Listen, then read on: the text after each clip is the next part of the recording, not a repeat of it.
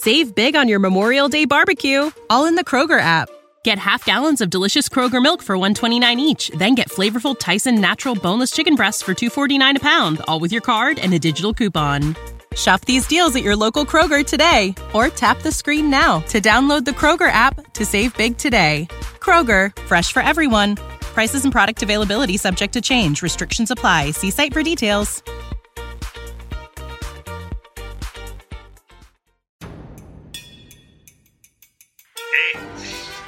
It's the Britflicks.com podcast.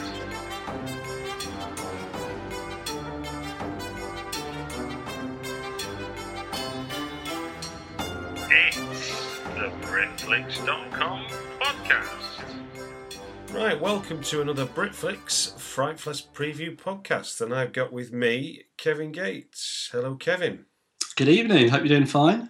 I'm doing very well. I'm doing very well. Are you up there in sunny Bedfordshire? Uh, Hertfordshire, near enough Bedfordshire. Yeah, in sunny Hitchin. Okay, okay, okay. Well, I'm in. Uh, I'm northeast London, so I don't, I don't want to give any illusion that we're in the same room. Let's keep it honest. yeah, absolutely.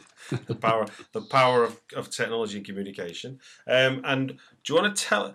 Uh, your film that's going to be at Fright Fest is the Paranormal Diaries, Clophill. That's the one. And uh, before we get into that, do you want to tell us a little bit about yourself and your own film history prior to that film? Yeah, sure. I mean, I, I started off filmmaking. Actually, I started off at art college doing painting. So I've been painting, back in the day, and um, the college ran a filmmaking course, which you know I was a film buff, so I got involved in that. It was a practical course, so that was really cool. Um, from then on, sort of started making experimental films. I went to university and did that sort of stuff. Um, not so much sort of um, commercial filmmaking. It was quite sort of experimental, a bit pretentious, I suppose, back in the day. But what was quite interesting, which didn't really have a link didn't really have a link to what I'm doing now, but there was actually this was back in the mid '90s. There was a um, a module we did called found footage film, which wasn't quite what found footage film is today. It was literally splicing together old library films and scraping the emulsion off the film, painting it, sticking dead insects to it, and running it through the projector and sort of to see what would happen. Um, usually it would result in a fire or something like that. But that was the sort of stuff we were doing back then. It was a bit crazy. Um, left university, tried to sort of work my way up the ladder, you know, working in Soho at various places, but wasn't really for me. I totally respect people who do that sort of, you know, sort of spending a year or two sort of trying to get noticed, working up the ladder. But I really wanted to sort of pursue my own ideas, and I thought, well, no one's going to fund this. I've got to put some money in myself. Um, did that, did a few films, worked on a few other people's films, and then worked with a guy called Mike Bartlett who lived across the road from me at the time. We had an idea for a film called The Zombie Diaries, which this was back in, you know, the idea was back in 2004, I think, um, that was essentially Blair Witch with zombies, you know, and there wasn't really the whole wave of and sort of subgenre of found footage films at the time. Obviously, there were films before it, but not really sort of that many. And it was just sort of kind of the, the right film at the right time. You know, when we finished it, it took a long time to sort of shoot over weekends and, and that. But, you know, when we finished it, we previewed it at our local cinema. And just literally at that point when Romero announced Diary of the Dead. So it was kind of, it was a happy accident. You know, the film was sort of a, a passion of ours, but it was kind of also the right film at the right time. And from there on, you know, we did the sequel and also did the Paranormal Diaries. We've kind of been sort of like the Diaries guys, you know, sort of doing this sort of found footage stuff. But um, yeah, it was just sort of it was the right film at the right time, and it sort of went from there really. I like that. I like the idea of the um, the original found footage, which which I'm familiar with from other art school friends, but I'd completely forgotten about it as a as a as a as the true found footage. After obviously Yeah. since Blair Witch's It was- popularity, we've all known what found footage means in cinema terms. Yeah, I mean, back then it was something completely different. This was literally like finding old 16 mil films like Say No to Strangers and um, cutting them up and re-splicing it into something completely different. That's what we were sort of doing back then. It was a bit, a bit crazy and silly, but we had a lot of fun doing it. Now you said now you said you, you sort of went into film via the kind of art school route, but is there is there any particular sort of film, play, or novel that you think sort of represents a tipping point for you where you thought I'm going to be more than just a fan? Well, I mean, the, the film that I always say, and I've been saying this for years, really, but I, I can't really change my tune, is, is John Carpenter's The Thing, because for me, that is the benchmark for horror and sci fi. and it still is as far as I'm concerned. When I first saw that film, I think I saw it on a black and white TV in my home, you know, on like a beaten up old VHS tape. But um, you know, for me, that was the one that I thought, wow, this is incredible. You know, I still I still watch it. I sort of I watch it at least once a year. Put it that way. You know, How old was you as- when you first watched it? I was probably about ooh, probably about eleven. Brilliant. It's good, isn't it, to uh, to scare ourselves silly, and then it just leaves that impression for the rest of your life.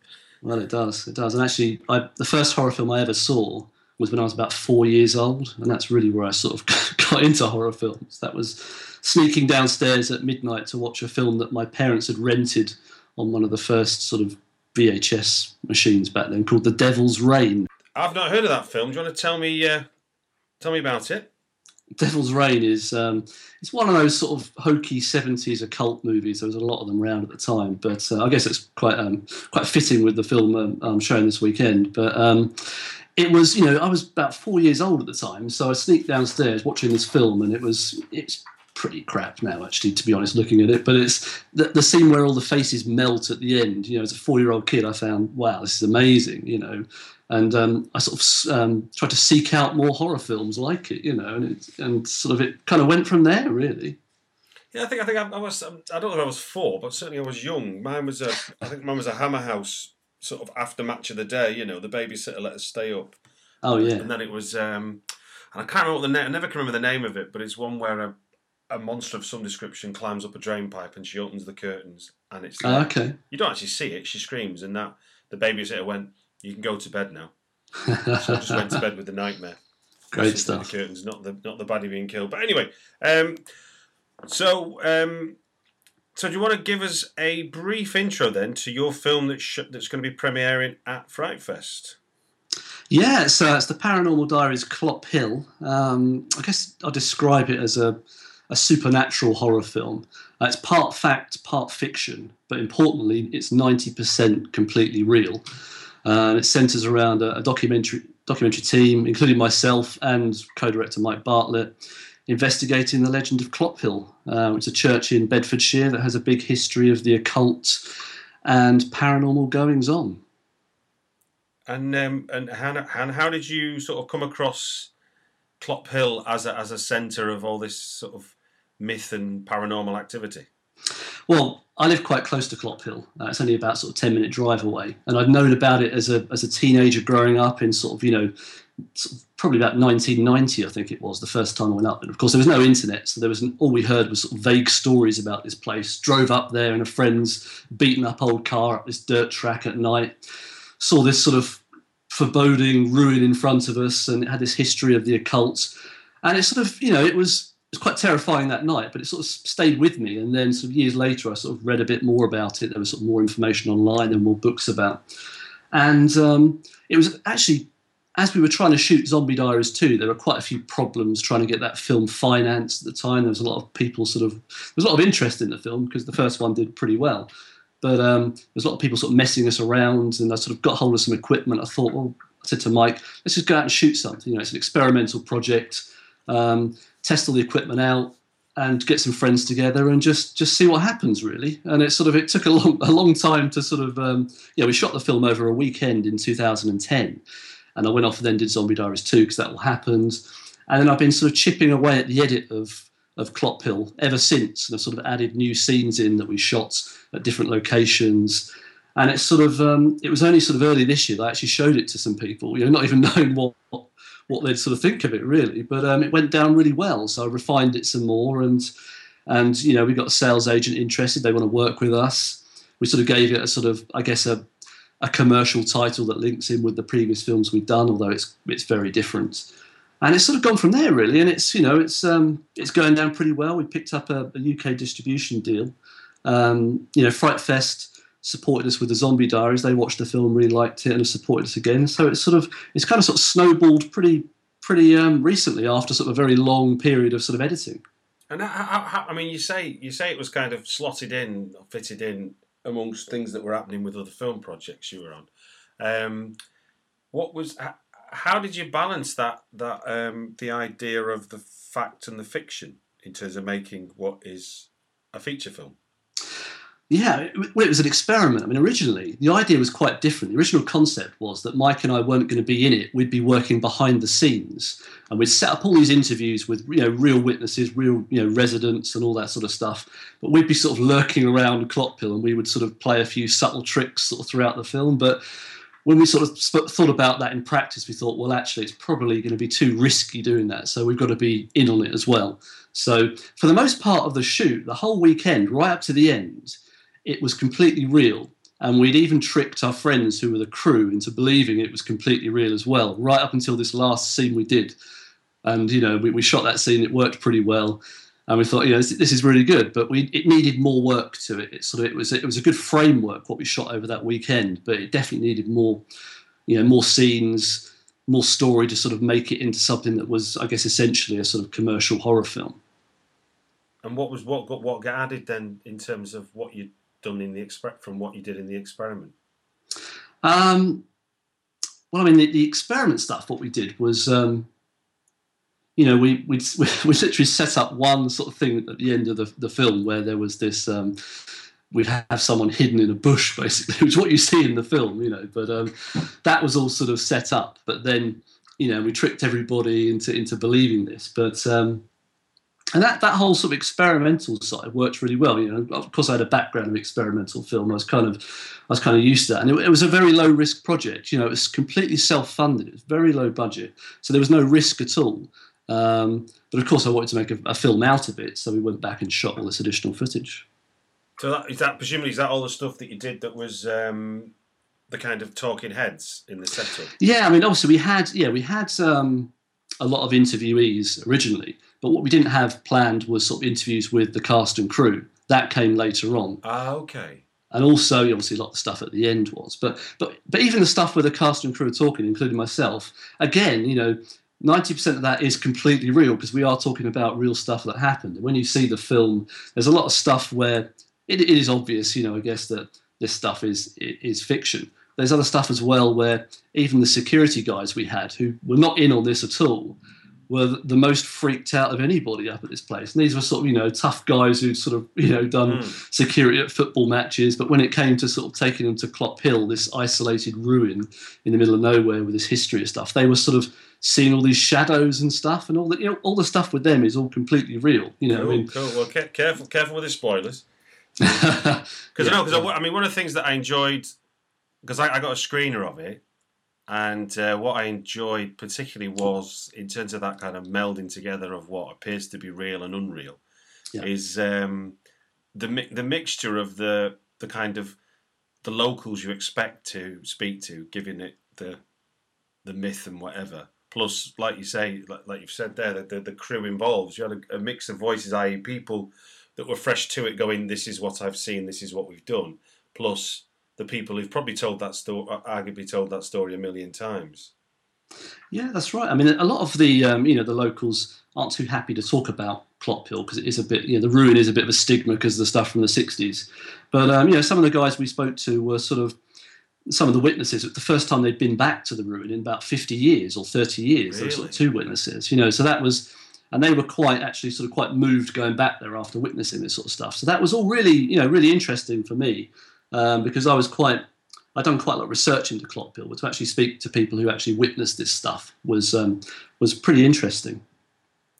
And um, I mean, you, you, mentioned right at the very top that you, you kind of dabbled with um, sort of going into so with your work and things like that, but now you, you chose to go another which is you with uh, with Michael making your own movies because looking down the credits, particularly for this film, you know, uh, it's, it's arguably uh, the question would be, what didn't you do in the film, rather than yeah, what know, did you yeah. do? um, I mean, how how do you balance the requirements of each of those roles to make? I mean, I mean, I guess framing it around the idea that you you, you, you felt there was no risk, but you know, you still want to deliver a good film. You know, you've oh, still oh, yeah. got reputation, haven't you? Yeah, I mean, I guess it's really about keeping things as simple as possible. You know, there there wasn't a script at the start.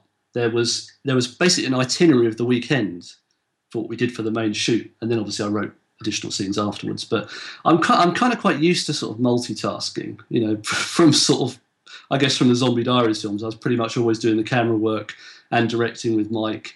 and chipping in doing the producing stuff. So on this sort of film where it's very small scale, it's quite easy to balance some of a lot of these things. You know, obviously there on Zombie Diaries 2 it's a bit different because it was a lot more regimented. There were a lot more people involved, so that was kind of a bit of a different experience for me. But um, I was still involved sort of in quite a lot of different areas. But um, it's just yeah, it's just really about sort of not trying to not trying to do too big a scale of film when you're trying to do you know so many roles. Just keep it keep it simple. And and, and and and again, it's kind of it's kind of ironic given given the where found footage is now in terms of the, the genre the genre movie and your what you say was your your sort of early early dipping your toe in with the proper art experimental found footage idea. But thinking about thinking about Clophill, um, and you know we hear all the time that, that that found footage is done because it is a cost effective way of making a movie because yeah. clearly you don't have to light everything like you would if you were making a normal movie in the same way. Um, but what what what would it, what challenges does found footage present to a filmmaker in your mind? Well, I think it's um, it is quite a tired subgenre now. I think um, you know it's been around for obviously it's been around for for, for decades really, but yeah. certainly in the last few years, you know, there's pretty much every area of horror has been covered by the found footage film. So you've really got to come up with something different.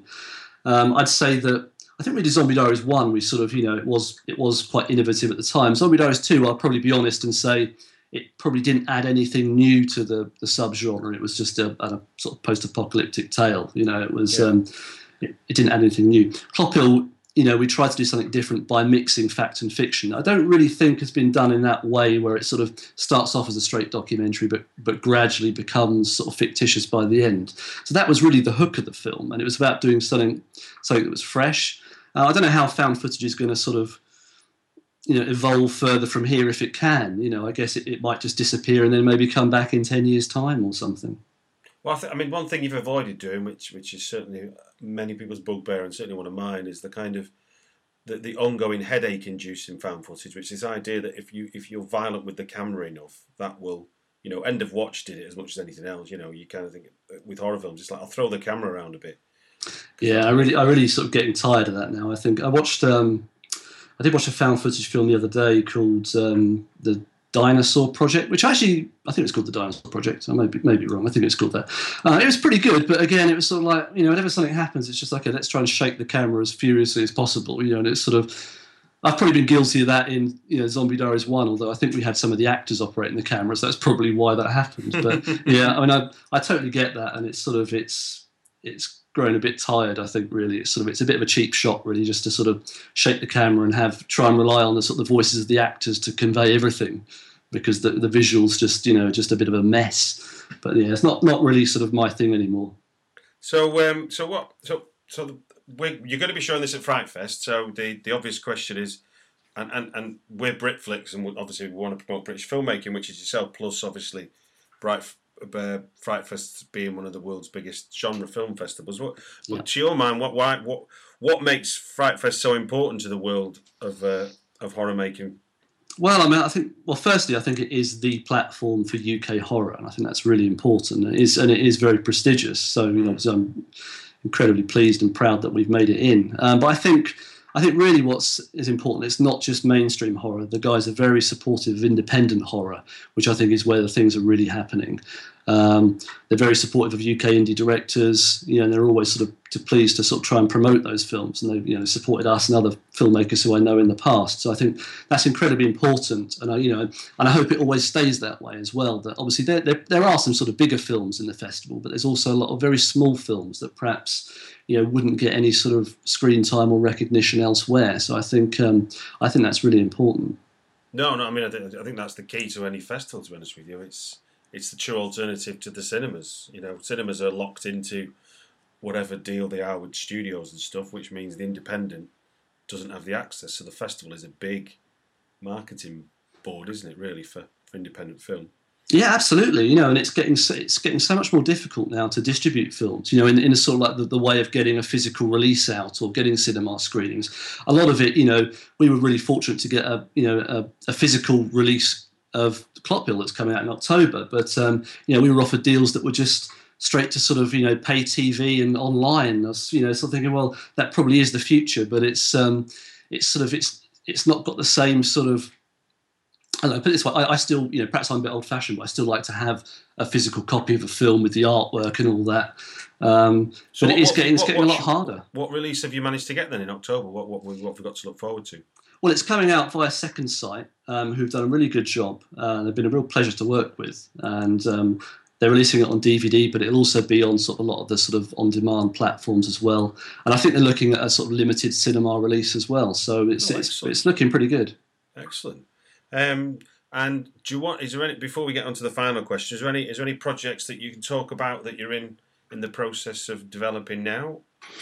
Well, I mean, yeah, off the off the back of doing Clophill, I'm actually finishing off a book at the moment because I did so much bloody research into this place. I had all this wealth of information, so I'm finishing off a book on that that I'm trying to get sort of come out sort of later this year as well. Right. Um, there's a, there's a there's a sequel to Paranormal Diaries uh, which we've got planned. I want to try and keep it fresh though. It's not going to follow the same sort of formula that we've used for for pill although it is obviously heavily reliant on um, on sort of the realistic side and the fact that a lot of it is real. But um, I'm just sort of writing scripts at the moment, just sort of seeing um, seeing what's sort of out there and planning stuff for next year. But not, nothing sort of you know I'm sort of taking a little break after Clophill just to sort of get the right project.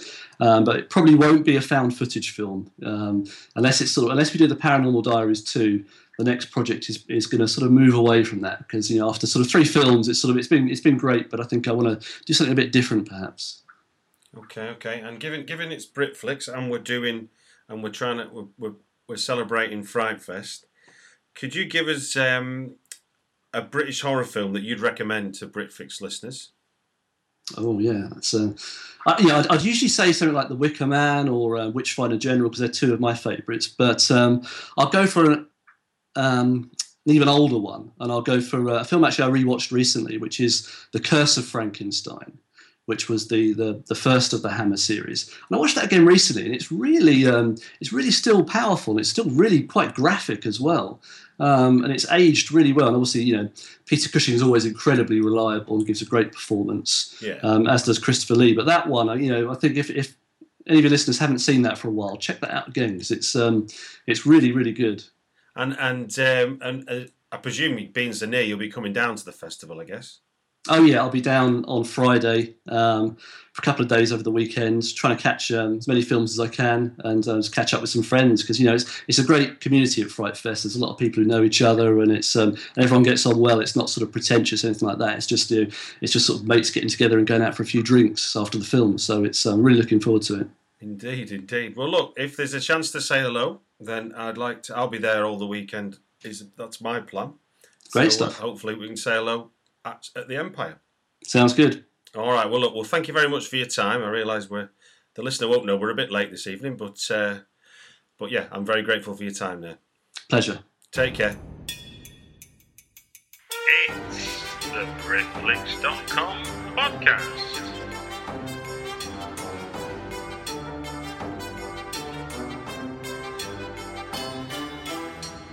It's the Britflicks.com podcast.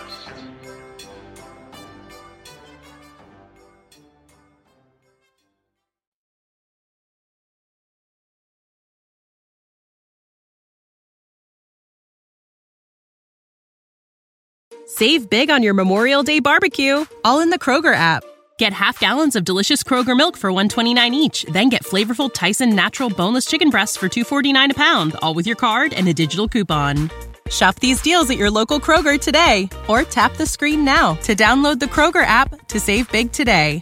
Kroger, fresh for everyone. Prices and product availability subject to change. Restrictions apply. See site for details.